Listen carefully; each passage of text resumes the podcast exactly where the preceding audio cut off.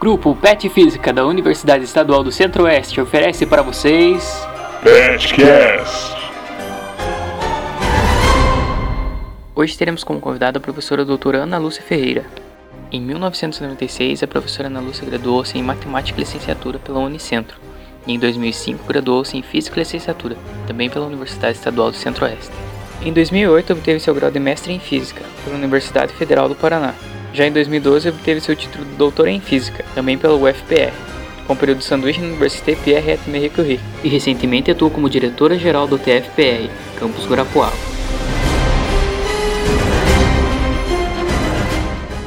Hoje, no nosso quarto podcast, recebemos a visita da professora doutora Ana Lúcia.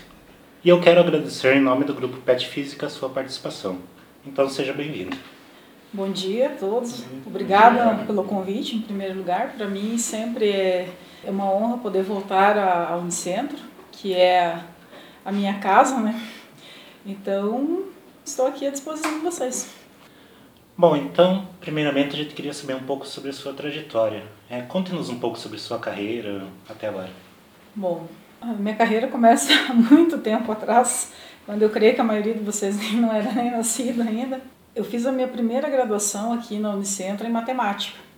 Na época, eh, não existia curso de física, então os graduados em matemática tinham uma, uma, uma carteirinha que no, né, registrada uh, quais as disciplinas que nós éramos habilitados a trabalhar. Então, em matemática, primeiro e segundo grau, eu vejo que era segundo grau, ainda não era nem ensino médio, não era ensino fundamental, e em física no segundo grau e desenho técnico no primeiro e segundo grau. Bom, trabalhei durante é, alguns anos como professora de, de matemática no ensino médio, no ensino fundamental, e é, depois de acho que três anos de carreira, eu fui convidado para dar aula de física. Porque esses professores graduados em matemática, que tinham habilitação para dar aula em física, não gostavam de dar aula de física. E mesmo durante a graduação de matemática, eu sempre gostei da disciplina. Na verdade, eu sempre gostei de, de física. E eu falei, não, eu, eu aceito, eu gosto da aula de física, não tem problema nenhum. Embora eu nunca tivesse trabalhado com essa disciplina. E a partir do primeiro ano que eu trabalhei com ela, eu falei, nunca mais eu quero dar aula de matemática. Por quê? Porque eu achei, pelo menos eu acho, muito mais fácil você exemplificar os fenômenos que você está falando para o aluno do que você exemplificar alguma aplicação de, do, do conteúdo de matemática, principalmente porque alguns conteúdos não são tão simples você achar bom.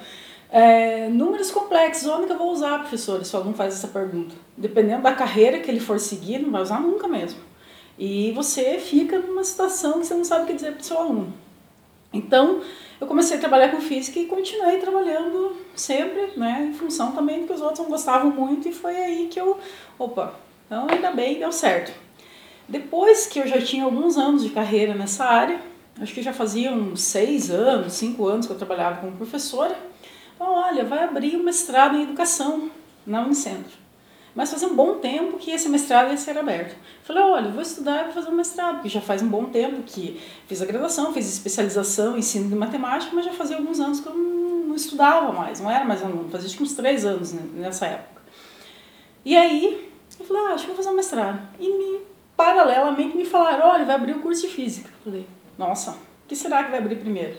E eu fiquei nessa situação, vou fazer o mestrado em, em educação ou vou fazer o curso de física? Só que o curso de física abriu antes da, da, do mestrado em educação. Bom, vamos fazer vestibular novamente, fazer como eu falei, alguns anos que eu já era formada, eu tinha contato com matemática e física, mas outras disciplinas não mais. Estudei no vestibular, passei no vestibular, ingressei no curso de física na primeira turma, em 2002. É, em função disso, eu pude aproveitar uma, uma, das disciplinas de cálculo, álgebra e fiz as disciplinas de física e acabei me formando nesses, né, no, na, na, primeira turma, né, durante nos, nos, quatro anos regulamentares, digamos assim. E continuei trabalhando como professor de física no ensino médio durante todos os quatro anos da, da graduação. Quando eu finalizei a graduação, aliás, antes de finalizar a graduação em física, é, quando eu vim fazer física, não é só porque eu trabalhava como professor de física no ensino médio, que eu tinha medo, ah, quando formar a primeira turma, ah, ou quando forem formando os físicos mesmo, eu vou ter que sair dessa minha carreira. Não é isso. Eu fui fazer outra graduação porque justamente eu, como eu falei, eu gostava da área, sempre gostei. E quando eu fiz matemática, eu achava que a gente tinha uma formação não muito de físico. É um, você fica, na verdade, é um misto. Você, ah, você tem alguma noção, você estuda um pouco de física, mas não da forma com que um físico estuda física. Você não se preocupa tanto com os fenômenos. E era isso que eu queria aprender, era isso que eu queria fazer. E quando eu entrei, sempre pensei, vou poder, vou, quero fazer a graduação e eu quero fazer o mestrado quando eu concluir. Desde o primeiro dia que eu fui fazer o vestibular, eu já tinha isso em mente. Só que a gente acha que vai ser fácil. Não digo fácil, mas pensei no meu caso, ah, eu já tenho uma graduação, vai ser mais fácil. Não posso negar que foi um pouco mais fácil, mas não no nível que eu imaginava. Né? E tive que me esforçar bastante. Tem disciplinas que, embora você tenha feito física na matemática, eu falei, não tem muita coisa a ver, não. Então, tive que estudar bastante. Fiz iniciação científica durante dois anos. O professor Pedro Pablo foi meu orientador de iniciação. Né? Tive o prazer de ter aula quatro anos com ele. E depois, quando né, da iniciação, isso me levou realmente a fazer o mestrado. Fiz mestrado na Universidade Federal do Paraná, mestrado em Física. Estando no mestrado, fui, né, já comecei, ah, já estou no mestrado, fiz o doutorado, mais quatro anos. Quando eu concluí o doutorado, eu trabalhei um ano e meio na PUC, em Curitiba. E no final de 2013, abri o concurso para o TFPR, aqui em Guarapuava. Tive a sorte, né, vi, fiz o concurso, claro que estudei para ele, que na sorte, só na sorte não dá, tive a sorte de abrir o concurso, né, mas eu tive que estudar para o concurso. É, consegui, é, passei, e no início, em fevereiro de 2014, eu pude voltar para Guarapuava, porque eu sou daqui, né, de Guarapuava. Então, todo mundo me disse assim, quando eu passei no concurso, assim, você ganhou na Mega Sena da virada. a Mega Sena da virada normalmente paga 200 milhões, né? Porque além de passar no concurso público, eu passei no concurso público na minha cidade, pude voltar para cá. Então, pensando assim, eu acho que eu concordo também, né? E desde 2014, então, eu trabalho no UTFPR. Trabalhei um ano como professor de física, nos cursos de engenharia. Na verdade, sou lotado no curso de engenharia mecânica, mas sempre tem, como a física é a mesma, tem alunos da civil fazendo disciplina junto com a mecânica. E depois de um ano, quase um ano que eu estava no UTF, eu fui convidada para ser diretor de graduação em educação profissional. Trabalhei 11 meses nesse cargo.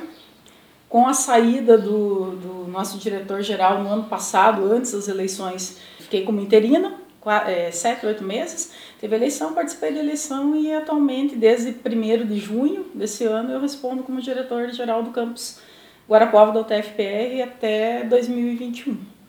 Então, em resumo, seria isso. A carreira como, se você for pensar como pesquisador, principalmente mais durante o mestrado, o doutorado que isso se desenvolveu, e quando esse primeiro ano que eu estive na, na UTF, de uma forma mais intensa. Não quer dizer que ah, hoje em dia então você só, só tem cargo de gestão. Não, eu ainda sou responsável por um projeto de extensão pelo Clube de Astronomia que nós temos na, na UTFPR. E também eu tenho um projeto de, de, de, pesquisa e eu tenho, eu tenho aluno de iniciação científica. Então, claro que é um pouco mais complicado quando você tem um cargo de gestão, mas tem que saber como que você vai fazer para conciliar tudo isso. as aulas que são ministradas na UTF são de física, não de, de matemática. Não, é física. Né? Eu, eu era professor de física geral 1, física. É, na verdade, a gente chama de física 1, física 2, física 3. As duas engenharias têm física 1, 2, 3. A, a engenharia mecânica tem física 4 também. A, o curso de tecnologia e manutenção industrial tem física, que é uma disciplina só, mas ela tem. Ela envolve conceitos de mecânica e termodinâmica. E o curso de tecnologia em sistemas para a internet não, não tem nenhuma disciplina de física. Depois que começou a dar aula de física, não voltou para matemática? Não, durante um tempo eu ainda tinha uma turma ou outra de matemática, mas desde que eu comecei a dar aula de física, realmente eu vi que era isso que, que eu gostava muito mais. Que eu achava que isso era muito melhor.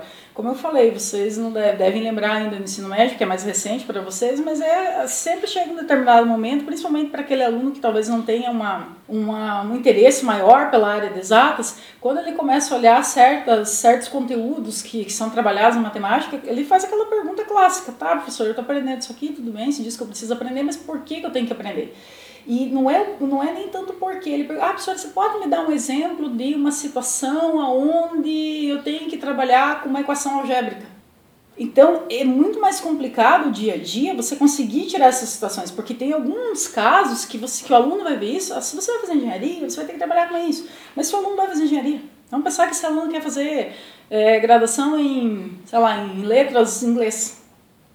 Então, não, não, tem, não, não é muito próximo. Diferente, por exemplo, se um aluno pergunta, professora, ah, ah, você pode me citar um exemplo prático, aonde que eu encontro a inércia no meu dia a dia? Quantos exemplos você consegue imaginar de imediato, sem precisar pensar muito, sem precisar pesquisar? Vários. Então, a física é uma coisa, da, da forma que eu entendo, muito mais próxima. Bom, é próximo, é o nosso dia a dia, na verdade. Depende, os conceitos em geral nos conceitos mais, mais simples, às vezes até os conceitos mais complexos demandam um pouco mais para entender, mas é muito mais próximo do que se você está trabalhando com alguma coisa que é, que é dado lá no ensino médio que você, como professor, se sente às vezes um pouco incompetente, que você sabe, eu também não sei aonde que você vai fazer, o que você vai precisar disso, eu também não sei te dizer. Eu também não sei te dar um exemplo concreto do dia a dia, onde você, onde você encontra esse conceito, onde que está isso. Então, eu, nesse sentido que eu achei muito mais complicado. Claro que a matemática é a nossa ferramenta como, como físicos, isso é, é óbvio. Claro que você, para ser físico, você tem que ter, assim para ser engenheiro, você tem que ter uma certa é, intimidade com a matemática. Senão não tem, mas não, né, não, senão a tua vida vai, vai, vai ser bem complicada se você não tem uma intimidade com a linguagem né, utilizada na sua área mas não eu acho eu acho bem complicado realmente você trabalhar como matemático. Isso é, nesse, nesse sentido que eu falei de você dar de exemplificação de trazer isso mais para perto. Alguns conceitos são mais fáceis e outros não tão simples assim. O mestrado o doutorado foi partido para pesquisa ou mais para ensino mesmo? Não, foi, foi na área de, de ótica, de propriedades óticas e materiais, tanto mestrado como doutorado. Eu mudei, é, digamos, eu mudou, eu mudei o tipo de material que eu trabalhei no mestrado e no doutorado, mas foi nessa, nessa área. E, e como experimentalista, não como, como, não como físico teórico, né, entre aspas, ou como trabalhasse com simulação, não, não nesse sentido, como experimentalista mesmo. E sobre o seu doutorado, você pode contar um pouco, professor? O meu doutorado, eu acho que se um dia eu tiver vontade, um dia eu vou escrever um livro sobre o meu doutorado, porque posso contar assim que foi que foram quatro anos assim bem bem intensos, é, tudo que podia dar errado deu errado, é, porque a verdade é essa, não dá pra gente pensar que vai chegar e tudo vai acontecer. Tem pessoas que têm talvez o primeiro que mais sorte, dá tudo certo e ok. No meu caso tem muitas coisas que, que não foram bem assim. A parte de disciplinas, tudo bem, tranquilo, cumpri os créditos que eu tinha que cumprir. Né? Na, na, na UFPR eram duas disciplinas obrigatórias e três optativas durante o doutorado. Até porque, como eu já tinha sido aluno do mestrado, na verdade, né, eu já tinha algumas disciplinas é, obrigatórias, então é, é, são só duas obrigatórias do doutorado. Essa parte foi tranquila. Né? Isso envolveu aí os dois, um ano e meio do doutorado. E claro que paralelamente você tem que começar a trabalhar no seu projeto. Né? Você, quando você entra no doutorado, você já apresentou um projeto, você tem que trabalhar, tem que começar pelos resultados, tem que, já tem que né, ir para o laboratório, já tem que, tem que ter alguma coisa. E é, durante esses dois anos, então, né, você tem que fazer a qualificação. No meu caso, quando eu entrei no doutorado, aliás, quando a gente escreveu o projeto de doutorado com, com o meu orientador, nós já tínhamos estabelecido que eu faria um ano de doutorado sanduíche. É, na, durante a escrita do projeto já, então, do, do, doutorado isso já foi feito. Porque, na época, nós tínhamos um grupo de pesquisa na UFPR que tinha um, um COFECUB, que era um projeto que se faz de cooperação com um grupo de pesquisa uh, na França é de grupo de pesquisa para grupo de pesquisa. Então, nesse já, já isso, esse acordo já tendo sido estabelecido, por isso que a gente pôde já colocar isso no, no, no projeto de doutorado. Bom, então em dois anos eu tinha que fazer a qualificação, né, eu tinha que ter 70% do, uh, de tudo, dos créditos cumpridos, tinha que ter feito já o exame de, de proficiência na, na, segunda língua estrangeira, tinha feito tudo isso para poder é, sair para o doutorado sanduíche. Fiz a qualificação, na qualificação, a minha banca indicou que tinha um monte de coisa que tinha que arrumar, que tinha que pensar, que tinha que fazer, que não estava tão bom assim. E eu já tinha que sair, porque ao final eu já tinha completado dois anos, já tinha qualificado e eu tinha que sair para o doutorado. Bom, eu tive então um ano de experiência na, numa universidade francesa, mais especificamente na Paris 6, que é a Universidade Pierre Marie Curie, É, dentro dessa universidade nós temos o Instituto de Nanociências de Paris. Então eu fiz um ano do doutorado lá. E uh, a primeira coisa que meu orientador lá falou que você começar aqui, você vai terminar aqui na França. Então, durante um ano, você vai ter que desenvolver alguma coisa, começo, meio e fim. Não vai poder voltar para o Brasil, você vai terminar lá, porque lá a gente não sabe se você vai ter condições de fazer exatamente o que você vai fazer aqui. Então, tem que começar e terminar. E eu fui trabalhar com material diferente do que eu estava trabalhando no Brasil e com, com técnicas completamente diferentes. Na verdade, era, se você for pensar, tudo diferente. Porque lá era, você trabalhava com ondas acústicas de superfície. E eu vou ser bem sincera, eu não sabia nem o que, que era isso. É verdade, eu não sabia. Tinha uma ideia, ah, as ondas, um terremoto se propagam assim no solo, mas era o que eu sabia e mais nada. Então, durante três semanas, é, eu peguei tudo que eu podia de, de, de, de, material na biblioteca, tudo que eu podia encontrar na internet, livro que eu vi que era sobre isso, eu vou comprar, e, e fui estudando para entender minimamente do que, que era, que, com que, que eu ia trabalhar. Então, desse período, ah, entendi, muito bem, então agora vamos fazer o experimento. Daí eu orientador, ah, isso aqui, isso aqui. Eu olhei para aquilo, eram dois racks cheios de equipamento. Nossa, e cada coisa tinha uma função. E o que, que isso aqui faz? Como é que isso aqui funciona? Então eu consegui entender, depois de um certo tempo, eu consegui fazer os experimentos sozinho. Então tinha resultado, a gente fez, conseguimos um resultado. Eu trabalhava com arseneto de manganês, que é um material até por sinal bem interessante, que ele tem, ele tem uma transição de fase ferro-magnética para paramagnética em função da temperatura. Então, isso já se sabe, você faz medidas de propriedades magnéticas, você sabe isso, mas era uma nova forma de você chegar nisso através de medidas de, de, de como que as ondas uh, acústicas de superfície se propagam no filme feito desse material. Então, você também consegue fazer isso, verificar essa transição de fase, mas sem, sem, usar, é, sem precisar medir essas propriedades magnéticas, diretamente, pelo menos. Então, durante esse um ano, trabalhei lá, com uma coisa bem diferente, Assim, sinceramente, foi um período, eu posso dizer assim, que me acrescentou muito, não só em termos de aprendizagem, é muito importante, eu acho que todo mundo que tiver a oportunidade de ter uma experiência dessa deve ter.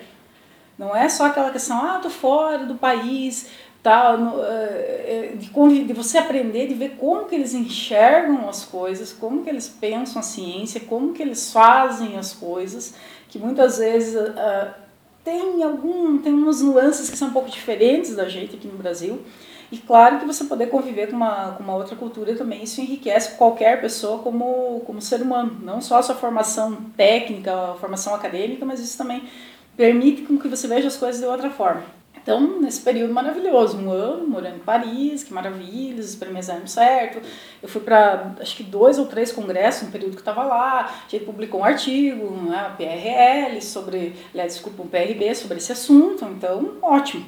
Voltei para o Brasil, e a primeira parte da tese? Lembra quando eu falei, quando eu saí daqui, eu tinha um problema para corrigir, tinha um monte de coisa para corrigir. E na, durante o período que eu estava lá, conversei com o meu orientador, ele falou assim, olha, eu tenho uma ideia, acho que a gente pode fazer isso, isso e isso. Até porque, vejam que eu tinha duas partes que aparentemente não conversavam entre si, e que para uma tese eu não posso apresentar, eu fiz isso e isso, agora escolha o que você quer. Eu tenho que mostrar que aquilo ali tem um todo, tem uma unidade. Então eu voltei para o Brasil e tinha que Uh, como eu falei, não tinha mais disciplinas, mas eu tinha seis meses para ter novos resultados da primeira parte. Eu tive que mudar de material, porque o material que eu estava trabalhando não tinha muito a ver, não ia ter conexão nenhuma com o arseneto de manganês. E eu tive que fazer, começar do zero a primeira parte da minha tese, ou seja, seis meses para fazer o que eu tinha dois anos. Ah, então vamos lá, vamos começar tudo de novo tinha um outro eu tinha um, um, colega de até por sinal era orientado o mesmo orientador que eu. Ele cresceu os filmes do óxido de sério que eu trabalhei de óxido de sério ou a série com que eu trabalhei né, no, no, a outra parte da minha tese. Ele cresceu os filmes e agora vamos caracterizar esses filmes com propriedades óticas. A gente fez é, propriedades estruturais também é, espectroscopia Raman, fotoluminescência, fez medidas de propriedades magnéticas, e conseguimos no final, depois de seis meses, três semanas durante o mês de janeiro inteiro no, no, no, grupo de propriedades óticas na Unicamp, no laboratório, entrava de manhã, embora quando de noite, é horário de verão, né? Então de noite é 9 horas da noite, quase direto. Por eu posso dizer assim que aí foi muita sorte, os resultados saíram mesmo. Chega uma hora que você começa a olhar, nossa, tá dando certo, você nem acredita. Depois de tudo que deu errado, você fica, acho que tem alguma coisa errada. Você começa a procurar o que está errado no teu experimento, porque tá muito bom demais para ser verdade. Mas eu consegui então os resultados que eu precisava. Claro que tudo que eu podia escrever da minha tese antes dessa segunda rodada de experimentos aí, eu fiz tudo que, que podia, eu deixei toda a parte da França pronta, só precisava desses resultados para terminar de escrever a parte de resultados. Então, em função disso, também eu tive que pedir prorrogação de prazo. Isso, uma época, era uma coisa extremamente complicada para você conseguir uma prorrogação de prazo na defesa do seu doutorado. Era muito difícil mesmo, consegui três meses. Então, eu defendi em maio de 2012, como eu falei, com tudo que, com todos esses problemas que eu relatei aqui. E para coroar, né, porque já que foi tudo tão fácil durante quatro anos, no dia da minha defesa, é, talvez outras pessoas tenham passado por isso também, tá certo? Que eu não conheço nenhuma. No dia da minha defesa, 10 horas da manhã, meu orientador me liga. Ana, você precisa arrumar mais um professor para sua banca. Falei, mas eu vou defender às duas horas da tarde, como é que eu vou arrumar mais um professor para minha banca? Falei, o que, que aconteceu? Porque o professor que vinha para a minha banca uh, são dois membros que vêm de fora da universidade para sua banca de doutorado. Pelo menos as regras da, da, da pós-graduação na física são assim, na, na UFPR. São cinco professores, o seu orientador, mas dois professores da UFPR e dois de fora. Vinha uma, vinha uma professora de, da, da UFSCar e um professor da UEL. O professor da UEL, o voo dele acho que chegava às oito, oito e meia da manhã em Curitiba. Eu defendi dia 29 de maio de 2012. Fez cinco anos, fez aniversário de defesa agora, esse ano. Por que, que a data, por que, que esse mês é importante? Por que, que essa data é importante? Pelo seguinte, porque normalmente no mês de maio em Curitiba tem muita neblina. O aeroporto estava fechado para pouso. Esse professor, o avião não aterrissou em Curitiba. Esse avião aterrissou em Porto Alegre. Bom, até aí a defesa às duas da tarde, se o voo chegava às oito e meia em Curitiba, chegou às nove e meia em Porto Alegre, ah, se tiver um voo às dez da manhã, dá para vir para Curitiba ainda. O professor chegou, ligou para o meu orientador, olha, meu orientador ficou esperando, esperando, ah, alguma coisa. Ligou para, né, quando o avião aterrissou, ligaram, conseguiram conversar um com o outro. Falou assim, olha o problema, não teve teto, não aterrissou em Curitiba, ele foi aterrissar, aterrissou aqui em Porto Alegre. Meu orientador disse, não tem problema nenhum, vai lá, compra uma passagem, eu pago e vem para Curitiba. Ele chegou lá no balcão, eu quero uma passagem para Curitiba. A senhora já fez a compra pela internet? Não, quero comprar agora. Estamos sem sistema. Nossa então, Ou seja, a pessoa que participaria da minha banca ficou em Porto Alegre. Não veio. Por isso que o meu orientador, quando viu que não tinha como resolver esse problema, me ligou. Você tem que arrumar um professor para tua banca. Porque eu estou esperando a outra professora que vem da UFSCar aqui, eu não posso sair do aeroporto. Como que eu vou arrumar alguém às 10 horas da manhã para minha banca? Da, da onde? De que universidade vir essa pessoa? E aí a gente procurou, eu procurei o coordenador de, de, de pós-graduação em física. Falei, professor, o que, que eu vou fazer? Não posso remarcar minha defesa, não sei para que dia, porque a professora está chegando. E agora? Aí, bom, vamos ler o que, que o regulamento diz. Aí fomos ler todo o regulamento novamente e dizia o seguinte: na verdade, você tem que ter dois professores, um de fora da universidade mesmo e um externo ao programa. Ele pode ser um professor que faça parte do, da, da pós-graduação em Química, que faça parte da pós-graduação em Engenharia, né? alguém que vai entender o teu trabalho na tua área e que tenha condições de ser sua banca. E uh, eu tinha um professor que fez parte da, da minha banca na segunda parte do exame de qualificação, então ele já conhecia, ele era do departamento de física, mas ele fazia parte do, do, do, do da pós-graduação em engenharia. Falei, ah, professor, por favor, me salve que eu tenho que defender isso hoje. Como você já leu meu trabalho, fiz as correções que foram apontadas pela, pela banca nessa segunda exame de qualificação, na segunda parte do exame de qualificação. Você conhece meu trabalho e, por favor, ele aceitou, fez parte da minha banca e eu consegui defender no dia 29 de maio. Eu aprendi uma coisa, em Curitiba não pegue nada de manhã durante o período de inverno, porque tem nevoeiro e não vai dar certo.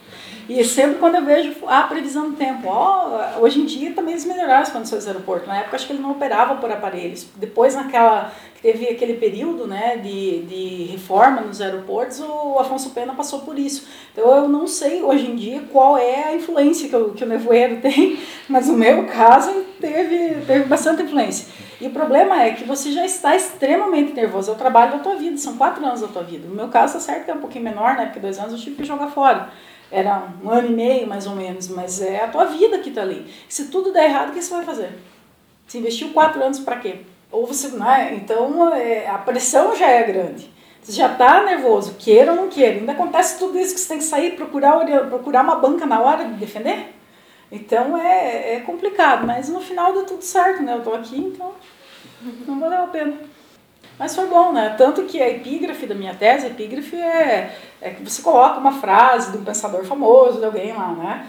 E é, a minha epígrafe é uma frase do Nietzsche, né, do filósofo que diz, né, que a gente tem várias versões para essa frase, aquilo que não mata fortalece, mas diz que a tradução mais próxima do alemão para o português seria aquilo que não te mata te torna mais forte. E essa foi a epígrafe do minha tese em função de todas as desventuras que eu vivi durante os quatro anos e três meses até a defesa. Então, professora, como foi então a tua experiência nesse, no doutorado de sanduíche lá na França? Como foi o teu recebimento lá? Então, ah, na verdade, como já existia esse acordo entre os, os dois grupos, né, da, da, do NSP, né, de Paris e da UFPR, ah, eu já conhecia alguns professores de lá, porque esses acordos permitem não só o aluno ir cursar o doutorado lá fora, mas ah, o professor daqui da, da do, do, Brasil para a França e da França vir para o Brasil, então tem esse intercâmbio. Então eu já conhecia alguns professores de, de vista. E uh, o líder do grupo de pesquisa na época era brasileiro. Uhum. Só que um brasileiro que eu até não sei se ele já se naturalizou ou não, porque eu acho que ele vive há mais de 30 anos na França. Né? Embora ele seja brasileiro, o nome dele é Victor Hugo. Ou seja, se será só pelo nome, é francês. E eu lembro quando ele veio, ah, você que tá, quando ele veio, né, para o Brasil nesse intercâmbio, antes da minha ida para lá, ah, você que vai para lá, não, você vai trabalhar com isso, vai gostar e tal. E eu já conhecia ele mais um professor do grupo, porque em 2008, no ano que eu comecei meu doutorado, eu fui apresentar um, um meu trabalho de mestrado em um congresso na França. Então a gente escreveu o projeto para o doutorado no segundo semestre de 2007 antes né, da entrada, foi em fevereiro, do doutorado, foi em fevereiro de 2008. Eu já conhecia esse professor de vista, porque eu não lembro se foi 2007 que ele esteve em Curitiba, conheci alguns outros professores do grupo também. E em 2008, quando eu fui apresentar esse, o meu trabalho no congresso, era um congresso em Lyon. E o meu orientador falou, bom, você vai para a França mesmo, são 10 mil e não sei quantos quilômetros de distância. Você vai para Lyon, vai, antes você vai para Paris e conversa com o pessoal, vai lá no grupo, vê como é que é tal. Eu fui e fui recebida por ele, pelo líder do grupo, que era esse brasileiro, e tinha um outro professor em francês lá junto com ele. Era um período, era mês de julho, começo de julho. Eles estão quase entrando nas, nas férias longas, né? Que é o período do verão, que as férias começam em julho e vão até até o início de setembro. As aulas é, é, recomeçam no início de setembro na França. Acho que na Europa, mais ou menos, como um todo. E eu conheci o laboratório e era um período que eles estavam de de mudança, entre aspas. Estavam num local provisório, porque a universidade mesmo, o campus lá onde, onde fica a Paris 6, eles estavam passando por um processo de troca de materiais, porque na França, eu creio que é uma lei meio da União Europeia, que você não pode ter amianto, porque amianto é uma substância, pode né, ter substâncias cancerígenas, tal, você tinha que trocar toda a parte de, de, do que tivesse de amianto nas construções. Então, durante acho que dois ou três anos, o campus passou por essa grande reforma e eles tiveram no antigo hospital da época do Luís XIV, lá, que era dos 14, dos 15, que era abandonado lá, esse hospital, e tudo estava lá. Então estava tudo meio provisório. Eu conheci essa estrutura provisória. Quando eu fui, então isso em 2008, ah, não, venha, venha mesmo, por quê? Porque uh, a gente tem muito intercâmbio, muitos intercâmbios hoje com a Europa, porque a gente sabe que em alguns casos eles têm uma, uma dificuldade um pouco maior de encontrar aluno. Não é que não tem aluno, tem aluno, mas é que é pouco aluno para a estrutura que eles têm. Isso também acontece em Portugal. Acontece com, eu tenho, posso falar porque eu tenho um conhecimento um pouquinho maior em função da universidade agora, que a gente tem acordos né, com, com, com Portugal. Então eles têm essa, essa carência de alunos. Então não, venha, venha tal, porque a gente precisa e tudo bem. Então eu fui, olhei o grupo, gostei, olha, em 2010, quando, né, porque eu tinha que fazer, né, primeiro não tinha nem começado o doutorado ainda, estava começando, estava fazendo só disciplina, não, em 2010 quando eu voltar tudo bem. Eu fui, e ele era o líder do grupo, mas eu acabei. É, ele era meu orientador oficialmente, mas eu tinha um, um co-orientador, digamos, que era quem efetivamente desenvolvia, tinha desenvolvido todo o trabalho, que aí sim era um francês. Então eu trabalhava com ele. E na, na França, eu não sei se a lei mudou ou não, mas eles tinham, umas, eles tinham uma carreira um pouco diferente. é, da carreira que a gente tem nas universidades no Brasil. Lá você pode ser um, um, um professor, que eles chamam método de conferência, que é quem dá aula. Não que essa pessoa não possa fazer pesquisa, mas ela dá aula para a universidade. É isso, a função básica dela é essa. Ele pode ser um, um que é o pesquisador, e ele é pesquisador, ele não dá aula. Nenhuma. Porque ele não tem essa, o cargo dele é diferente. E ele pode ser um enseignant chercheur, que seria o que os nossos professores são. Porque aqui no Brasil, nas universidades, eu não, ah, eu sou só pesquisador. Não existe isso, você faz concurso para professor. Então você vai, ser, você vai fazer pesquisa sim, mas você vai dar aula. Então é, tem essa, essa terceira possibilidade. No caso do meu co-orientador francês, ele era chercheur, ele era só pesquisador, ele não dava aula. Então ele era assim, é, um francês para um brasileiro são pessoas completamente diferentes, né? Claro que eu não conheço todas as pessoas de, de todas as regiões da França, mas o parisiense a gente tem que entender que é a capital. Então normalmente e é uma e é a cidade mais visitada do mundo. Tem um monte de turistas saindo, tem turista saindo pelo ladrão lá quase. Depois, depois de toda essa de toda a questão do terrorismo do ano passado, não sei como é que tá, mas no verão é muita gente para tudo. As ruas, ah, não é são os pontos turísticos, mas as ruas, né, que são mais é, tem muito movimento, então eles são um pouco mais estressados mesmo. E às vezes os brasileiros, em função da, da, da, acho que da nossa educação, a gente tem a impressão assim que nós somos muito mais expansivos. E, e se você for para um país esperando que todo mundo vai ter recebido de braço aberto, vem aqui, deixa eu te dar, não, deixa eu te abraçar, te dar dois, três beijinhos. Não é assim que as coisas acontecem. A gente tem que estar preparado para isso, mas isso são questões culturais. Então, às vezes, eu acho que as pessoas confundem um pouco o que, que é cultural com a, a, a, ah, isso daí, ah, não, eles são, eles são mal educados, eles são grosseiros, eles são antipáticos, eles são isso, aquilo. Não, eles são formais. A primeira coisa, eles são, é, a primeira coisa que aprender, eles são formais e eles são diferentes brasileiros. Não é assim, chega, vou te abraçando, te beijando. Não é desse jeito. Então você tem que estar preparado para trabalhar com uma coisa que é diferente, que é mais assim, que é mais distante esse relacionamento mesmo. Mas se você está preparado, você olha. Não, eu não posso assim que eu senti um choque muito grande. Né? Em primeiro lugar, como eu falei, eu sou guarapuavana. O pessoal diz assim que o povo mais fechado do mundo é guarapuavana. Segunda coisa, eu morei em Curitiba até ir para lá durante quatro anos. Acho que o segundo povo mais fechado do mundo é o curitibano. Então, eu não posso dizer que eu senti um choque de diferença disso. E eu achei assim, não, normal. Eu só sabia, porque eu fazia, quando eu entrei, acho que no segundo ano da graduação, eu comecei a fazer curso de francês aqui. Mas não com intenções, assim. Eu queria, fui fazer porque eu tinha concluído o curso de inglês, eu queria aprender um segundo idioma. E eu fui fazer uma aula experimental de francês, eu adorei. Eu, eu sinceramente acho o idioma mais lindo. Me desculpe o português, mas o francês é mais bonito. É mais sonoro, é mais delicado fui fazer francês por aprender o idioma. Então eu conhecia, não, é só o idioma, você acaba tendo um pouco de contato com a cultura. Então eu não, esperava uma recepção, um tapete vermelho, eu sabia que as coisas iam ser um pouco mais distantes. E, e sinceramente, do ponto de, de, de, vista da orientação, eu não tenho, eu não posso reclamar. Eu não senti choque nenhum. Ele não, ele era muito tranquilo. Eu acho que ele tinha uma preocupação muito grande. Justamente por ele não ser professor, ele achava que ele não sabia, talvez explicar as coisas direito. E talvez por isso ele explicava muito bem o que se tinha que fazer. Você sabia, você entendia, você podia perguntar. Não entendi. Ele te explicava, às vezes você perguntou uma coisa, ele te explicava tudo de novo com a maior, sabe? É, é, muito tranquilo, assim, muito tranquilo. Ah, senhor aconteceu algum problema, o que nós vamos fazer e tal, e eu não posso, assim, que foi um choque. O choque talvez seja essa, essa como eu falei, essa questão da proximidade. Você não vai chamar o orientador, ô fulano, tudo bem? Vem cá, vem cá. Não, é, é senhor, é diferente, eles, é, é, eles têm essa formalidade. Né? Você só pode chamar uma pessoa de você se ela te deu permissão de chamar de você. Se ela te diz, tem uma expressão em francês que diz assim, é, tituaê. O que, que é o tituaê? É se tratar por ti, que ti é, a segunda, é o nosso você, informal. Então, você nunca chega uma pessoa, aí você, beleza? Não, você não faz isso. Nós podemos fazer isso. A formalidade permanece. Então, você só vai fazer isso dia que essa pessoa disser, não, pode me chamar de, de você. Então, é, é, eu não posso reclamar, assim, foi bem, bem tranquilo. Eu não senti, assim, um choque, assim, do trabalho com o orientador, não, não, de forma alguma. Claro que o meu orientador no Brasil era muito diferente, mas as pessoas também são diferentes e tem essa questão cultural que, que acaba interferindo. Na verdade, no final, no último dia, quando estava me despedindo, que deles, como eu falei, eles entrar em férias, eu voltei no final, no dia 31 de julho para o Brasil. E eu não ia mais para a universidade, eu ia continuar fazendo algumas coisas, mas eu não tinha mais que ir para lá, porque também né, o pessoal estava em férias.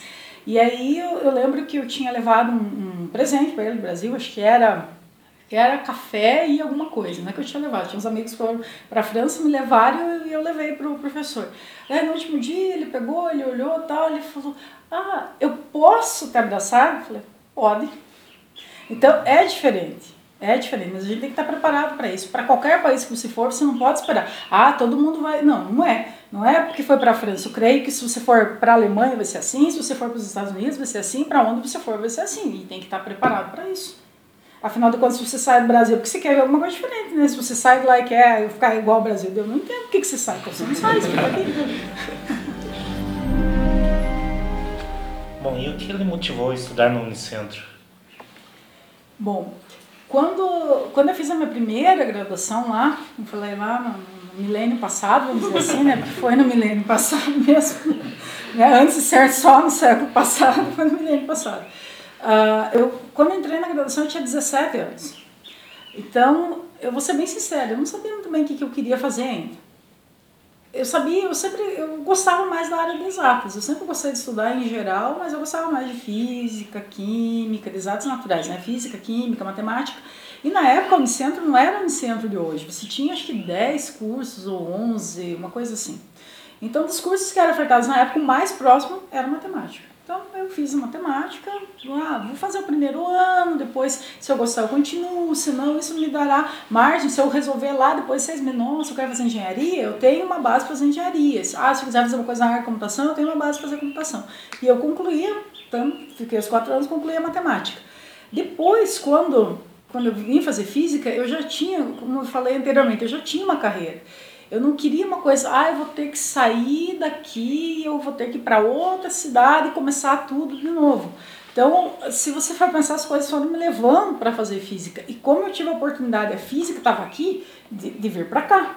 Então, não, é, é, não foi uma escolha assim tanto, acho que talvez ah, tem, tinha física em outros lugares, por que, que você não foi fazer lá? Porque eu teria que mudar completamente a minha vida para fazer uma nova graduação. Eu tive que fazer isso depois, mas era para fazer um mestrado, doutorado. Né? Eu tive que pedir demissão, encerrar. Eu trabalhei 11 anos, eu cortei aquilo ali em 11 anos e fui fazer um mestrado, doutorado. Fui embora, comecei tudo de novo, né, em outra cidade.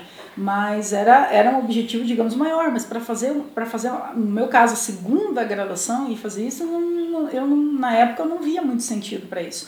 Então, a, a instituição que me permitia fazer física, estando aqui, continuar com a minha carreira, era o Unicentro. Então, por isso que eu acabei escolhendo. Mas na minha época, a universidade pública, e eu creio que até hoje tinha um peso muito maior. Hoje em dia você tem uma proliferação muito grande da, da, das instituições particulares. Mas quando, né, se eu for pensar lá, na, na minha primeira graduação, talvez seja mais fácil, é, não tinha isso, nem passava pela cabeça, eu quero estudar numa instituição particular. Não. Em primeiro lugar, por causa do custo. Segundo lugar, não tinha FIES, ProUni, não sei o quê. E sempre não sei, não posso, né? Eu trabalhei numa instituição privada de, de, de ensino superior, mas sempre o que, que você tinha em mente é a instituição pública tem uma qualidade de ensino melhor e você se vire e passe numa instituição pública. Não era como hoje que vamos pegar, vamos pegar Guarapuava mesmo, se tinha Unicentro. Ponto. Depois as coisas foram mudando, se deu Unicentro e tinha a faculdade de Guarapuava. Depois, a Unicentro, Faculdade do Guarapuava, a Campo Real, a Guaracá, o IUTF. Hoje você tem duas instituições públicas na cidade. Não tinha essa, vamos escolher, né, tem maior possibilidade de escolha. Hoje em dia, principalmente nas universidades que aceitam o SISU como nota, como forma de ingresso, você pode para o Brasil inteiro. Né, coloca sua nota lá no SISU, ah, permite fazer o curso dele. Sei lá, engenharia naval lá no, no, no Rio de Janeiro. Você vai? Então eram, as coisas eram um pouco diferentes, mas a questão sempre foi, tem que ser uma instituição pública. Em função da, da, da, da, questão da oferta e realmente da questão da qualidade de, de, de, ensino.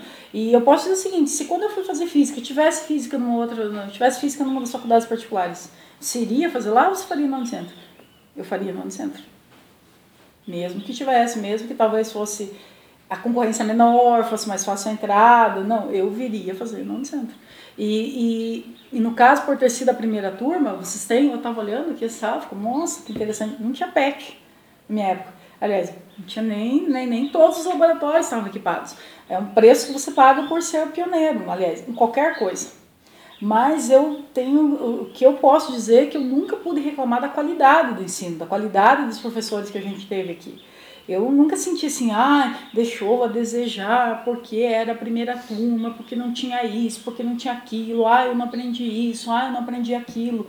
Não, nunca senti isso. Eu acho que aquilo que faltava em, talvez em estrutura, estrutura física, estrutura do laboratório, os professores que a gente tinha compensaram tudo isso. E, e eu acho que eu percebi isso muito mais quando eu fui fazer o mestrado. E daí na entrevista no mestrado, eu lembro que né, você era, é, era avaliado por uma banca, acho que tinham cinco professores, se não me engano, eles perguntavam qual foi o material que você usou para fazer tal disciplina, qual foi o livro, qual foi isso, qual foi aquilo. E, ah, você estudou mecânica quântica? Não, não estudei porque eu fiz licenciatura.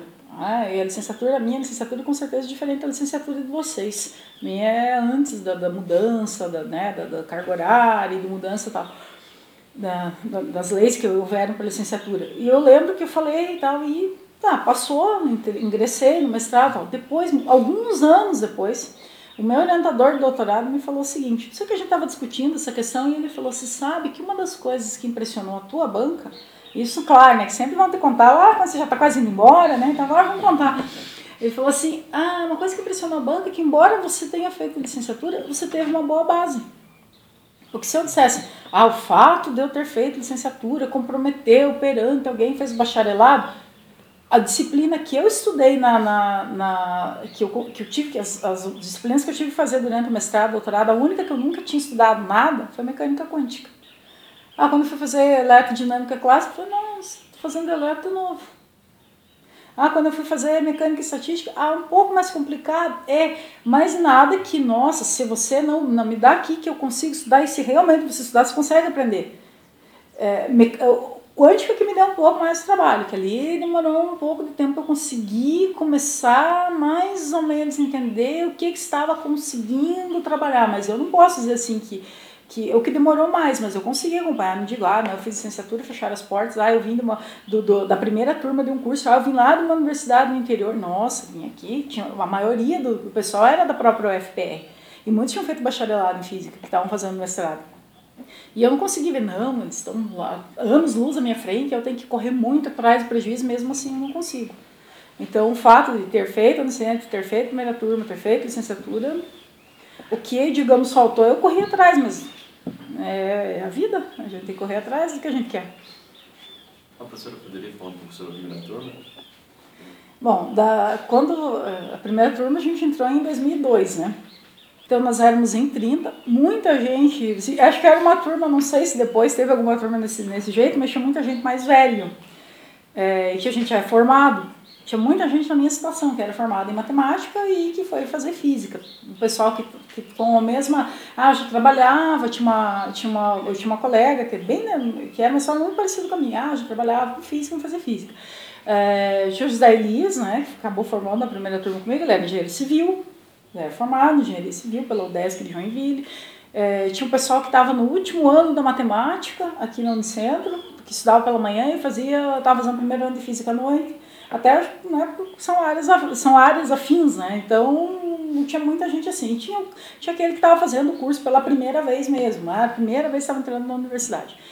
Teve muita desistência? Teve, mas a gente pode fazer, imaginar o seguinte, ou, ou tentar levantar as causas para isso, porque uh, eu acho que a concorrência do meu vestibular, se eu não me engano, que isso vejo, foi lá em 2001, né? Então eu tenho que forçar a memória, voltar 16 anos atrás, eu acho que era 3.3 a concorrência em física. Então tem muita gente que, que às vezes uh, tem 17 anos e tem que escolher o que eu quero fazer na vida, eu não sei muito bem. Ah, vou olhar qual que é o curso que não tem uma concorrência tão elevada. Ah, é física. Ah, vou fazer isso aí. Eu entro. Não tenho nem muita ideia de fazer. Ah, eu gosto, porque eu sempre gostei de Star Eu gosto de Star Trek, eu gosto de Star Wars, eu gosto de ah, fazer física. Porque vai que eu aprendo a viajar no tempo, eu construo uma máquina viajar no tempo, eu construo um teletransporte, vamos lá fazer física. Né? E eu acho que em parte é o desconhecimento do que você está fazendo que leva, ou quando começa a olhar, e vamos lá, ah, você, tem, você tem a velocidade, como que você acha a aceleração? Ah, você tem que derivar. Derivar? O que é derivar? ou eu tenho, a, eu tenho a velocidade, eu quero achar a posição em função do tempo. Eu tenho que integrar. O que é integrar? Vou ter que aprender cálculo para poder aprender física. Então, eu acho que às vezes isso frustra um pouco aquela ideia, como eu falei, eu vou entrar lá e vou construir alguma coisa. Isso é da ficção científica que a gente vê e não é assim. Então tem muita gente que foi desistindo, que foi saindo em, né, em, função disso. Que eu acho que viu, ah, não é muito bem o que eu quero fazer. Depois teve muita gente que não, eu quero fazer, mas acabou pegando dependência em física 1. Então, a, a, da minha turma mesmo, esse pessoal foi ficando para trás da primeira turma. Mas depois, no segundo ano, a gente tinha Uh, daí, daí, começa a separar, né? Porque tem disciplinas que tem, que tem gente que tem mais gente que frequenta, tem disciplinas que tem menos gente, e assim vai indo.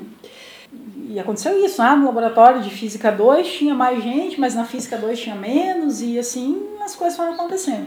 Quando nós chegamos no terceiro ano, nós éramos em cinco. E logo, acho que na segunda ou terceira semana de aula, nós, nós éramos em duas, em duas mulheres, eu e a Fernanda, K1.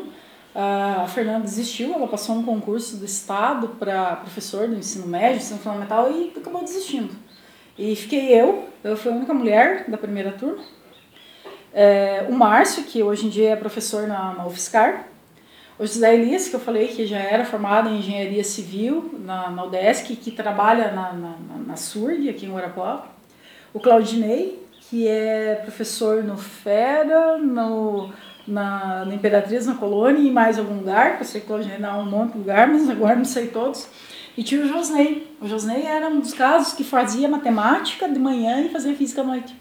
Então nós éramos em cinco. Ao final do terceiro ano, nós ficamos em. O quarto ano nós ficamos em quatro, porque o José concluiu matemática e foi fazer mestrado em matemática. Largou? E largou a física. E nós ficamos em quatro. Eu, o José Elias, o Márcio e o Claudinei. E aí nós nos formamos em quatro que foi a primeira turma. Com um detalhe importante, da primeira turma que fez vestibular, que no centro ingressou aqui, nós nos formamos exatamente em 10%. Nós nos formamos em 3%, porque o Márcio ele veio transferido da UEPG para cá. Então, da turma mesmo que fez vestibular aqui, nós somos só, nós somos em 3%. Então, digamos que realmente, se a gente for pensar, ah, uma turma muito pequena tal, do ponto de vista do aluno, não é tão ruim porque se você for olhar assim, quem ficou era quem queria fazer o curso. Não é quem é aquele, ah, que vestibular, porque não sei o que, era mais fácil, eu entrei, não sei bem o que, que eu quero, é quem queria. Então, quando você ia fazer trabalho, até era mais fácil. Ah, não, eu faço isso, faço isso, ou era você que fazia sozinho, você fazia com outro, mas as pessoas que estavam ali tinham mais ou menos um objetivo em comum. E principalmente no último ano, eu acho, do terceiro, do terceiro ano, último ano, eu lembro que eu e o Márcio a gente devia ter feito, né, que na época não tinha aplicativo para contar quantas horas nós gastamos discutindo o mestrado. Foram horas, de verdade, dias e dias naquela. E agora? A gente vai fazer na área experimental ou na área teórica? Ah, se a gente fizer na área teórica, a gente pode fazer concurso em qualquer lugar do Brasil e a gente vai precisar de computador. E tá bom. Se a gente fizer na área experimental, a gente vai precisar do laboratório, mas equipar um laboratório não é tão fácil assim. Mas experimental é mais interessante. O que, que a gente vai fazer? Sabe? É tipo, ser ou não ser é essa questão. A gente passou muitas horas e muitas, muitas noites, né? E muitos dias nisso. O que, que a gente vai fazer? O que, que a gente vai fazer e tal. E aí que a gente, ah, mesmo sendo mais difícil ser experimental, eu, tanto eu como ele acabamos optando por isso. O Márcio fez a iniciação já voltado para em ótica também, né, com, em parceria com a UEL. Né, ele fez as medidas lá, vamos chamar do TCC dele, da iniciação científica dele na UEL. E eu trabalhava com, com um projeto voltado para a área de ensino, até, até por ser professora. Depois, no mestrado, que eu resolvi mudar completamente, até porque na UFPR ninguém trabalhava com ensino. Eu creio que até hoje ninguém trabalha com ensino. É, o ensino é, é, é, é, bastante forte na Federal do Rio Grande do Sul, né, o ensino de física. Mas na época na Federal, ah, tem, tem alguns projetos, algumas coisas, mas ninguém, não tem uma linha de pesquisa, ensino de ciências ou ensino de física, não tem. Então eu mudei, com, que, né, que eu acabei mudando completamente. Mas era mais o pessoal que realmente queria, né, e tanto que foi, se você olhar, acho que com exceção, não sei se o Zé Elias ainda dá, ele tem algumas aulas ou não em, à noite, né, que, que trabalha, se você for lá, ele trabalha primordialmente como engenheiro, mas eu, o Márcio e o, e o Claudinei ficamos na área, né, na área de ensino. Porque se diz assim, não, mas um dia você é diretor. Não, eu digo assim, eu não sou, eu ocupo um cargo de diretor até vencer o meu mandato. O que, que eu sou? Eu fiz concurso para professor, o que eu sou, em essência, é professor. Que eu sei fazer de verdade, que eu estudei, que eu me preparei, que eu sei não, eu sei, a gente acha que sabe, vamos colocar um parênteses assim, mas aquilo que eu me preparei para fazer é, é dar aula de física. Tem, tem dias que você tem vontade de desistir de tudo, largar a mão de tudo, porque, meu Deus, você já não aprende nada, não sabe nada, não tem jeito, mas, tem, mas também tem um lado que é muito gratificante depois. É, eu devo confessar que, sinceramente, eu, eu quando eu saí para fazer o mestrado, eu, o meu sonho, né, na época era assim, não, eu vou fazer o mestrado, mas eu espero que quando eu terminar o mestrado, tenha concurso no Unicentro para física, eu possa voltar para o Unicentro fazer, né, eu posso voltar para Guarapó, para o Unicentro, para dar aula de física. Aí, quando você está no mestrado, na nossa área a gente tem que ser bem sincero, é, muito, é, é meio complicado você ser só mestre como tem muito doutor, você, né, em, algumas áreas ainda, ah, ele é mestre, na engenharia mesmo, você vê algumas áreas de engenharia, ah, que eh, depende, claro, que muito do mercado de, de trabalho, mas está aquecido, ah, eu faço a graduação, vou trabalhar, ou faço, ah, faço mestrado, vou trabalhar. Então não, não tem muito esse perfil acadêmico, mas as, as áreas né, mais matemática, física, química, as áreas em geral que vêm das licenciaturas têm mais esse perfil acadêmico mesmo. Depois, então, na, e depois você vai entendendo, você vai entrando, mas você vai vendo, se eu fizesse o mestrado, perdido. Foi o que eu passei e eu fui fazer o doutorado. Como eu disse, nunca foi uma coisa que eu esperava fazer. Eu queria fazer mestrado em física, não era uma coisa que foi planejada. Mas depois de um ano e meio no mestrado, você vai vendo como uma coisa funciona, você pensa, não, eu vou ter que fazer doutorado também. Depois uma outra coisa, você muda a tua vida, você aprende uma coisa diferente do que você que você sabia. E daí você pensa, nossa, mas eu vou guardar tudo isso, deixar tudo isso para lá. Eu, já, eu pensei assim, eu já estou aqui mesmo, eu já estou com a mão na massa, vamos aproveitar isso. E, e vamos dar, né, vamos dar continuidade. Então eu pensei, oh, quando, continuei pensando, tomara que quando eu terminar o doutorado, então eu tenha concurso na Unicentro, eu possa voltar a dar aula de física na Unicentro. Só que uma coisa que eu não contei, quando eu fiz o concurso aqui na, na, para a UTF, né, quando abri as inscrições, já estava inscrito. Acho que na sequência, eu não lembro muito bem, dois um mês depois, alguma coisa, abriu o concurso para física no centro. Também. E eu me inscrevi para fazer o concurso aqui também. Só que o resultado da UTF saiu em dezembro de 2013 ainda. E eu já fui chamada, já pediram a providenciar os exames médicos, a papelada e tal. E o concurso de física no centro acho que ficou para fevereiro, março de 2014. Eu sei que tinha uns meses de diferença. Então eu já tinha passado, já tinha sido chamada lá e aqui eu ainda ia ter que fazer. Então eu podia ter ganho duas vezes na Mega ainda. Uma vez na Mega da, da virada e outra segunda vez. Só que daí também não dava, né? Professora, você pode explicar os projetos que você desenvolve? Então, uh, do projeto de, de, de, pesquisa que eu tenho, que eu confesso que esse ano ainda não tive a oportunidade de trabalhar com ele, que em função de, obra administrativa também meio parado, mas durante. Eu tive aluno de iniciação científica, André Xavier, de 2014 até 2015. É, nós trabalhamos com uma continuidade do que eu trabalhei no doutorado aqui no Brasil, que era com as propriedades ópticas e magnéticas de óxidos semicondutores. A gente trabalhou novamente com óxido de sério, a gente conseguiu uma, uma é, reproduzir os resultados. Ah, na verdade, você tem uma família de óxidos semicondutores que a ideia é continuar trabalhando com, com as mesmas propriedades para outros tipos, outros tipos de óxido. Na verdade, o projeto na, que eu, que na, da sequência é trabalhar com óxido de áfido desde a questão da, da, do, da, do crescimento do material e aí sim a caracterização. Eu confesso que esse, como eu falei, de 2016 para cá ele está meio parado, mas é, é, esse projeto. O que eu tenho trabalhado mais, me envolvido mais, realmente é um projeto de extensão, que é o Clube de Gastronomia, que até o, o Alan né, foi, entrou no passado como voluntário, né, como era aluno da UTF, meio complicado o vínculo, mas ele entrou como voluntário, que nós temos é, alguns equipamentos, nós temos três telescópios, temos binóculo e, e esse projeto de extensão, na verdade, eu não posso dizer que, eu, que ele é meu, que a ideia saiu de mim, que seria uma mentira. Quando, no ano que eu entrei na UTF em 2014, que eu dava aula de Física 1 para Engenharia Mecânica, tinha um aluno que eh, o pessoal estava falando dos projetos e o campus tinha era novo, né? Tinha três anos em Guarapuava, mas era o primeiro ano que ele estava funcionando na sua sede atual, né? Porque três anos a gente ficou na Unicentro lá na Santa Cruz, né? A, UTF começou na Unicentro Santa Cruz, lá no, no bloco O, P, sei lá, lá no fundo da, da, da Unicentro. E quando, enquanto a construção né, da sede estava sendo feita. Então, em 2014, quando a gente mudou, tinha tava tudo muito sabe é, se chegar numa casa nova ainda tem que fazer e os alunos eram muito carentes de, de projetos porque não tinha espaço físico no Unicentro para fazer. Então quando quando a gente foi para lá eu lembro que assim, ah só não tem projeto não tem isso não tem aquilo. Deu um aluno né tem que citar o, o Luiz André né porque é o pai da ideia a gente tem que dar nome né, tem que dar crédito às pessoas. Ele falar comigo ah professor ele tinha feito um ano de física na Universidade Estadual do Ceará. E ele, ele disse, ah, lá a gente tinha lá os equipamentos, a gente fazia observação e aqui não tem nada, ah, seria tão interessante se tivesse... Nossa, é verdade, né, Zandra? Seria, seria muito bom se tivesse esse projeto, se a gente tivesse um projeto assim, né? E aí eu lembro que numa conversa com o diretor-geral da época, um dia lá no café, Lá a gente estava conversando e o diretor falando, ah, os projetos, o pessoal tem que ter projeto que a gente poderia apoiar. Naquela época tinha dinheiro, tá?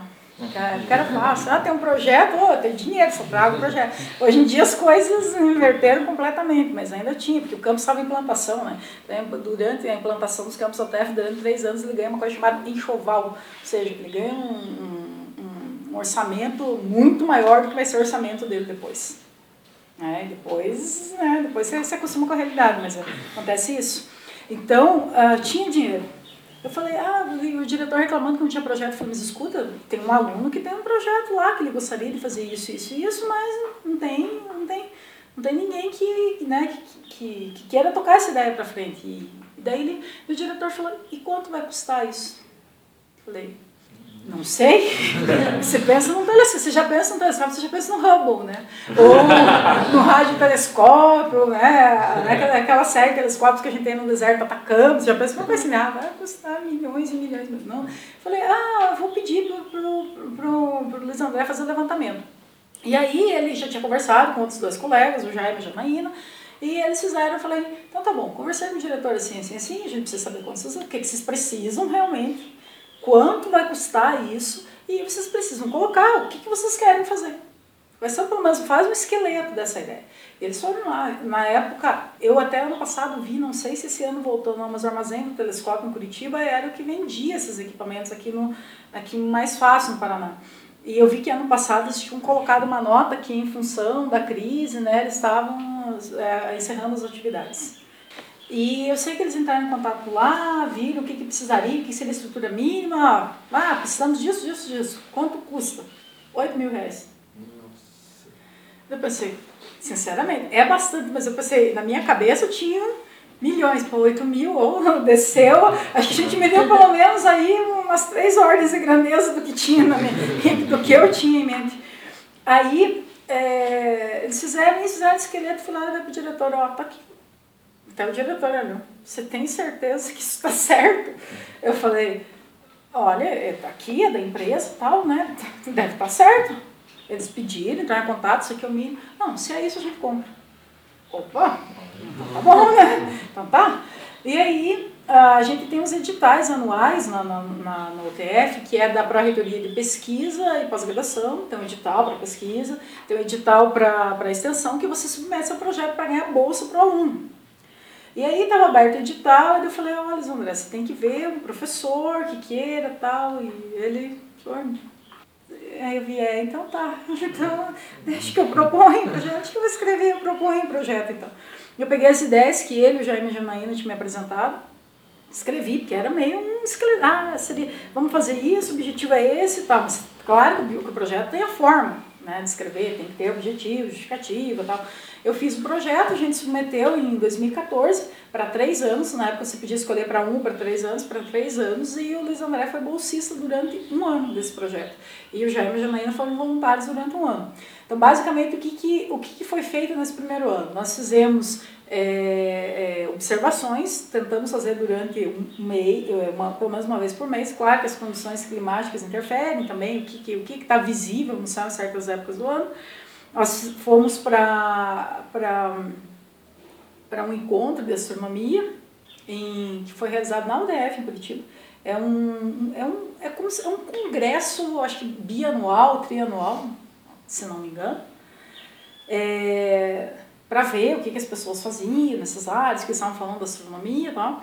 E fizemos sempre né, primeiro, no primeiro momento nessa linha. Ah, alguns filmes com discussão, depois isso acabou virando um outro projeto separado de um outro aluno, uma outra coisa que esses filmes de ficção científica, ah, vamos ver, vamos discutir sobre isso. E a, e a principal preocupação é que a gente tivesse continuidade no projeto, porque um dia essas pessoas se formam. E quem que assume esses projetos quando essas pessoas se formam? Você fez investimento, dinheiro público. Ah, 8 mil reais, mas é dinheiro público, não é meu. É, são dos, de todo mundo que paga imposto no Brasil, ou seja, mais de 200 milhões de brasileiros. Você tem que garantir que aquilo ali tenha vida longa, até para pagar o investimento que foi feito. Então a gente já foi implantando, olha, vamos ver quem tem interesse para garantir a continuidade. Depois, isso foi durante 2014, então foi mais a implantação. Então a gente fez sessões específicas para a comunidade, fez para a comunidade interna primeiro, fez para a comunidade, então, depois, no ano seguinte, em 2015, que as pessoas já conheciam um pouco melhor, a gente fez uma exposição durante a Semana da Mulher, que é a Semana Valentina, que são as matemáticas, físicas, astrônomas, a Valentina, por causa da Valentina Tereskova, né, que foi a primeira, a primeira mulher, né, a primeira cosmonauta russa e tal. Então, uh, quem que contribuiu? Ah, tinha parte de Alexandria, tinha, é, que era lá antes de Cristo, mas que era matemática. Então, quem contribuiu para a astronomia? Então, a gente fez uma exposição lá na universidade, e, e sempre nessa linha, filmes, observações e exposições. Fizemos, uh, nós temos um seminário de extensão na universidade, uma vez por ano ele ocorre, assim como tem o IAIC, né? A gente fez um artigo, era obrigatório a submissão no artigo, ele foi aceito. E continuamos, tem, temos a parte da observação, tem, tem algumas coisas de astrofotografia amadora que o pessoal está começando. Nós somos convidados para ministrar um curso para os professores de física. Na verdade, eles têm as capacitações né, dos professores de ensino médio pelo Núcleo Regional de Educação, que vai ocorrer agora no segundo semestre.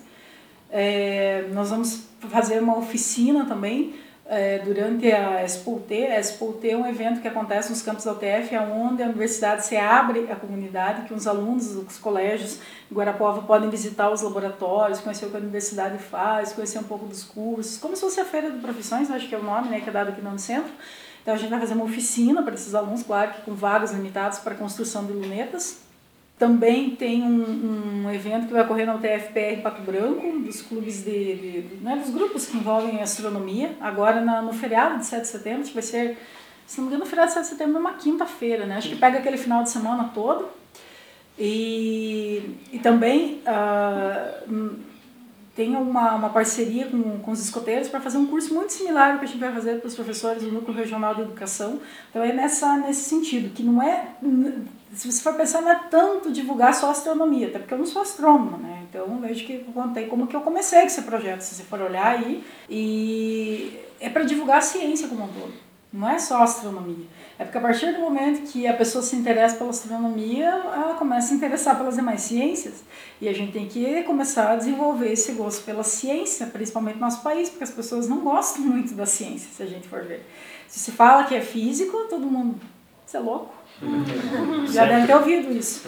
Então, porque as pessoas têm ah, como uma coisa muito distante. Depois tem um problema que é a matemática, um problema crônico, as dificuldades de matemática, e aí vai, a química é muito difícil, e a outra ciência não sei o quê, e assim vai. E é para tentar despertar isso mesmo, para ver se a gente consegue ser um país um pouco melhor nessa área também.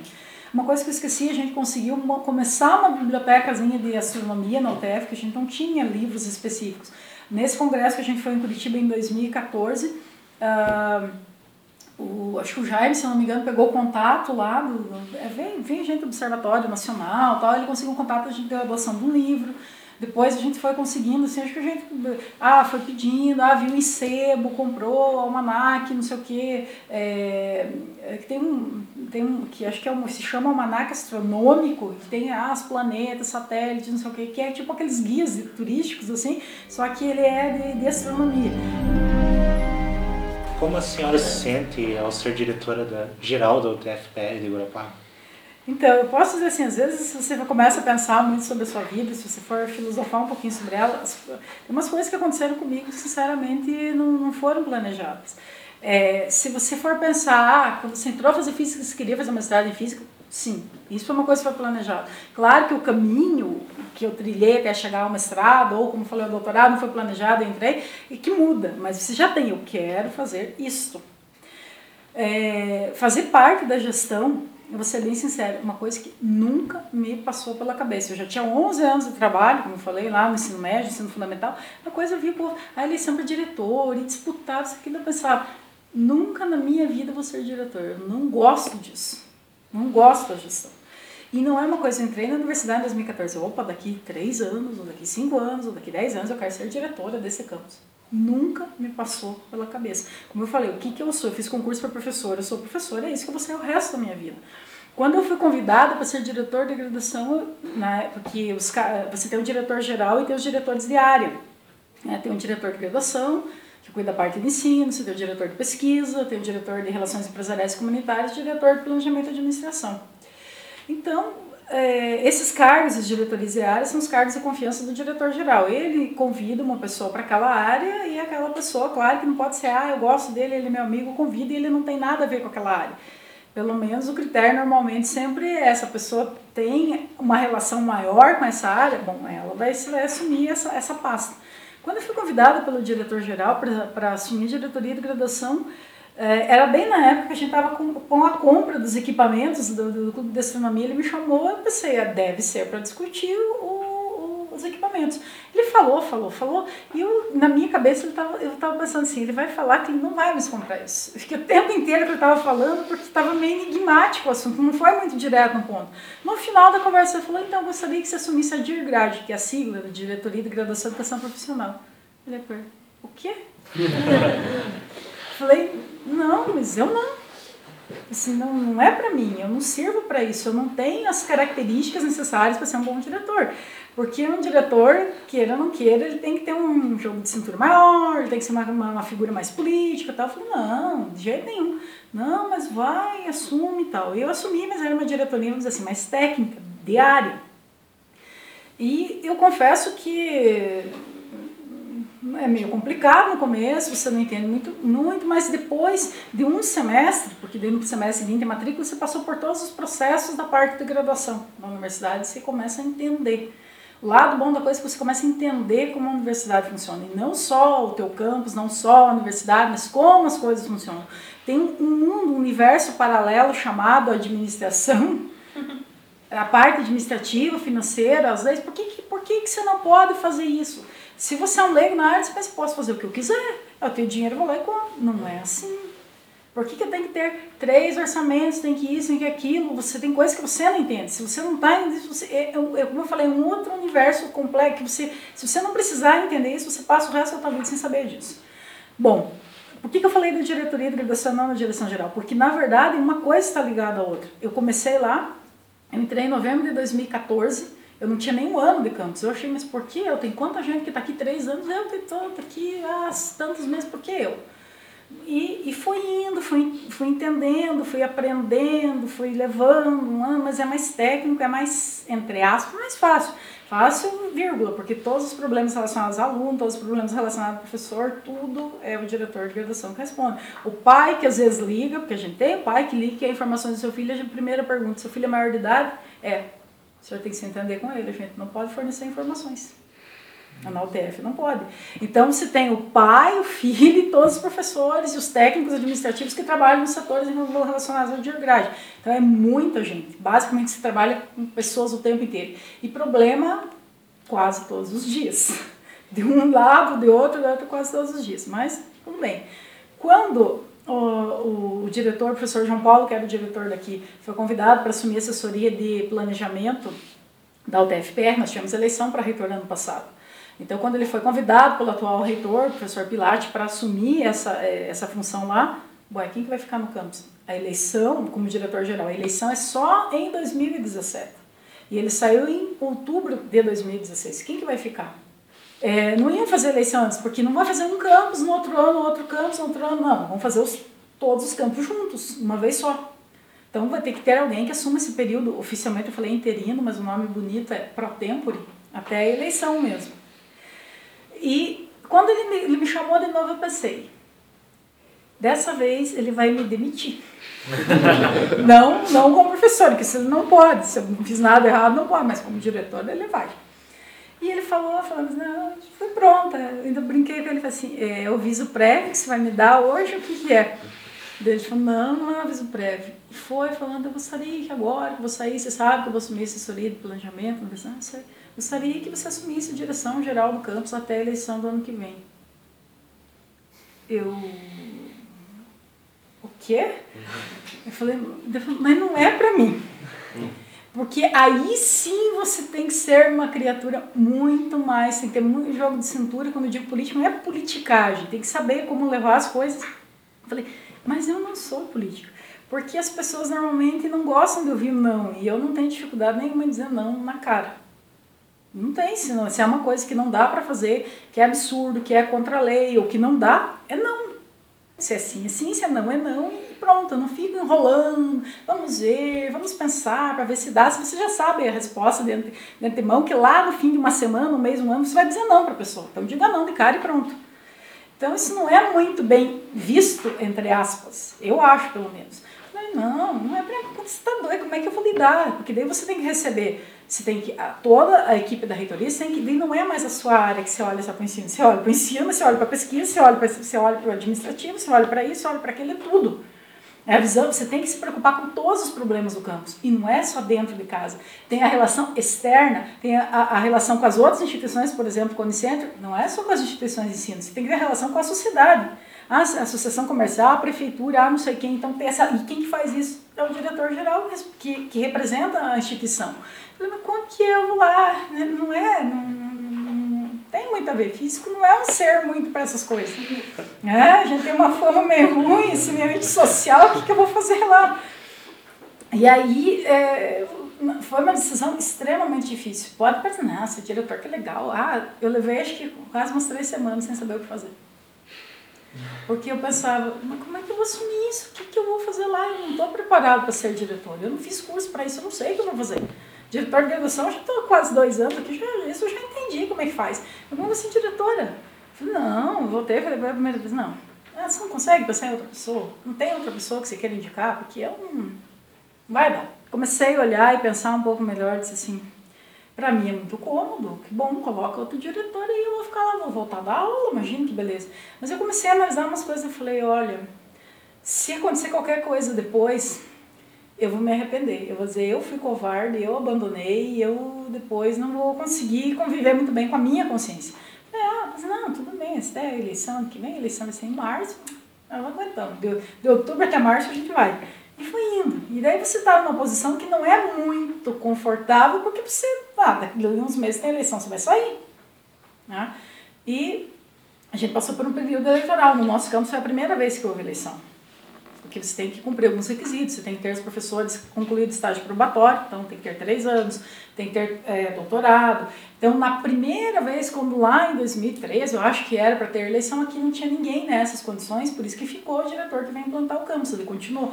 Mas era a primeira vez que ia ter, que agora os candidatos, quem vai se candidatar? Você vai se candidatar, né, professor? Todo mundo diz, ah, você vai, né, você vai, né, você vai. Eu falei, não, não quero isso. Ele deu quatro anos da minha vida amarrada aqui, Falei, não, não quero, não não, professora, mas tem que ser, você tem que ir, você tem que ir. E você quer ou não quer, você acaba enfrentando uma pressão.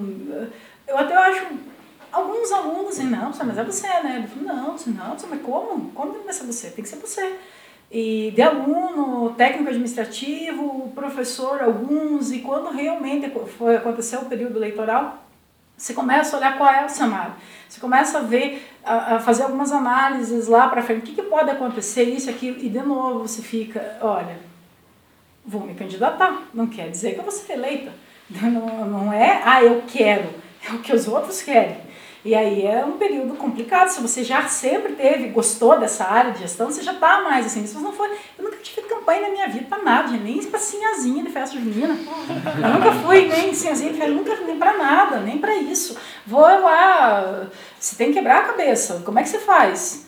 É, como é que você escreve uma proposta? Não é promessa, é proposta, é diferente. Você não pode colocar no papel, papel você qualquer coisa, mas é você vai colocar? Vamos construir um estádio de futebol americano.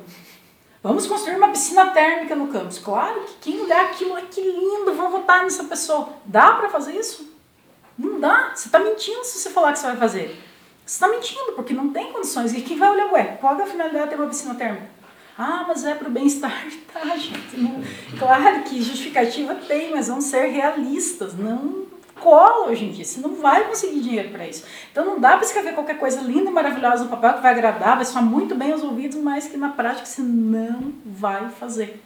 Ou porque você não quer, ou porque você não vai poder fazer. Então é complicado. O que, que precisa ser feito, o que, que falta ainda e o que, que dá para fazer. Então vai lá fazer e fazer, fazer campanha e debates, tem que estudar para debates, não chega lá, ah, vim aqui, vamos ver qual é. Não é assim, você tem que saber mais ou menos, tem que conhecer um pouco como é que a universidade está e como é que as coisas vão, vão, vão, vão acontecer. Então, né, exige estudar, não é, tão, não é tão simples assim. A gente pensa que depois que termina a faculdade, faz graduação, defendido, nunca mais na vida vai estudar. Tem prova pior às vezes depois do que, do que fazer prova de cálculo, fazer prova de mecânica clássica, do que, do que defender uma tese, tem coisa que é difícil também. Então é, é, um pouco complicado, como falei, porque os gestores não fazem curso de gestão. Se não faz um curso de gestão escolar, depois que eu entrei aqui um ano e meio, eu vou me preparar para essa função. Você aprende realmente que você vai estudando, você vai vendo, a primeira coisa, quais são as atribuições do diretor-geral, regimento dos campos, nossa, vai estudando a documentação da universidade, vai estudando as leis, porque o que você decide não é, ah, eu gosto, eu quero fazer isso, vai ser do jeito que eu quero, porque eu quero. Você não é ditador. É, você vai, você tem, você tem que agir de acordo com a lei. Então você tem que conhecer a lei, você tem que saber o que, a lei te permite fazer, o que ela não te permite. Então você vai tendo que estudar. Então você acaba ficando quase, não vou dizer assim um advogado, mas você tem que conhecer um pouco da lei. Então é um, é, é um aprendizado que você vai fazendo todo dia. Só que o que, que facilita a tua vida? Se aqueles diretores de área que eu falei anteriormente, você tem que escolher as pessoas, você tem que olhar, esta pessoa respira pesquisa, é esta pessoa que vai para a diretoria de pesquisa. Ela tem a competência para aquela área. Essa pessoa aqui, esse, esse, professor aqui tem o melhor relacionamento, é, consegue lidar bem com empresa, com, com escola, o que for. Esse vai ser o diretor de relações empresariais e comunitárias. Ah, esse professor, esse professor é muito bom, ele entende muito bem da área de ensino. Esse vai ser o diretor de graduação. Ah, e administração e planejamento. Nós temos uma, a única diretoria de área que é ocupada por um, um técnico, não por um professor. Porque aí não vai dar para colocar uma pessoa que não tenha nem a mínima ideia do que, que é um do, do, do, financeiro. Então, um técnico que tem conhecimento naquela área, que tem formação naquela, naquela área. Então, são as pessoas que você vê. É aquela pessoa. E, e aquela pessoa de confiança que você tem. Que, é, que você confia. Não é que é teu amigo. É que você confia nela principalmente pela competência que ela tem, pelas atitudes que ela demonstrou que é aquela pessoa que se você estiver errando, pisando na bola, que vai chegar e vai falar, não faça isso que não é assim. Então não é, você pode, entre aspas, a, a assinatura final é tua, mas não é, ah, vou decidir, acordei hoje, vamos fazer isso. Não, primeiro você pensou, você teve um embasamento na lei e você vai ouvir aquelas pessoas das áreas ali. Então, que é fácil, fácil, não é, não é natural eu falei, você não tá, não tem aquela formação, você não está pronto para isso. Você disser que tem, tá mentindo também. Tá querendo, não, eu cheguei lá, eu sabia, não, é mentira. Você não está preparado para isso. Nós somos preparados para fazer ensino, pesquisa e extensão. O professor tem que fazer isso, é isso que a gente aprende. Eu posso fazer ensino e pesquisa, posso fazer ensino e extensão, mas gestão tá lá, faz parte, mas ninguém olha para essa quarta casinha. Você não se prepara para isso, porque não tem. Claro que deve ter no curso de gestão da pessoa, ou oh, vou fazer. Ah, curso básico de orçamento, vou fazer. Você vai estudando, mas veja que não é antes, você não se preparou para isso, você vai se preparando no caminho. E tem que ter muita paciência, como eu falei. E também é uma coisa muito difícil para mim, porque eu não sou uma pessoa de muita, muita, muita paciência. É, mas a gente respira fundo, conta até 100 e, e vai, né? E, e é complicado, mas o, a responsabilidade é muito grande. que quando você é eleito, se você ganhou por um voto, dois votos, as pessoas estavam divididas. No meu caso, eu, eh, a eleição eu tive uma votação, sinceramente, que eu não esperava. Então, é, isso te traz. Tem uma frase né, do, do, do tio do Homem-Aranha, não desse, não, lá, do Homem-Aranha, lá anterior, que diz assim: que com grandes poderes vem grandes responsabilidades. Sinceramente, é, a, é uma frase, é a frase da, da direção.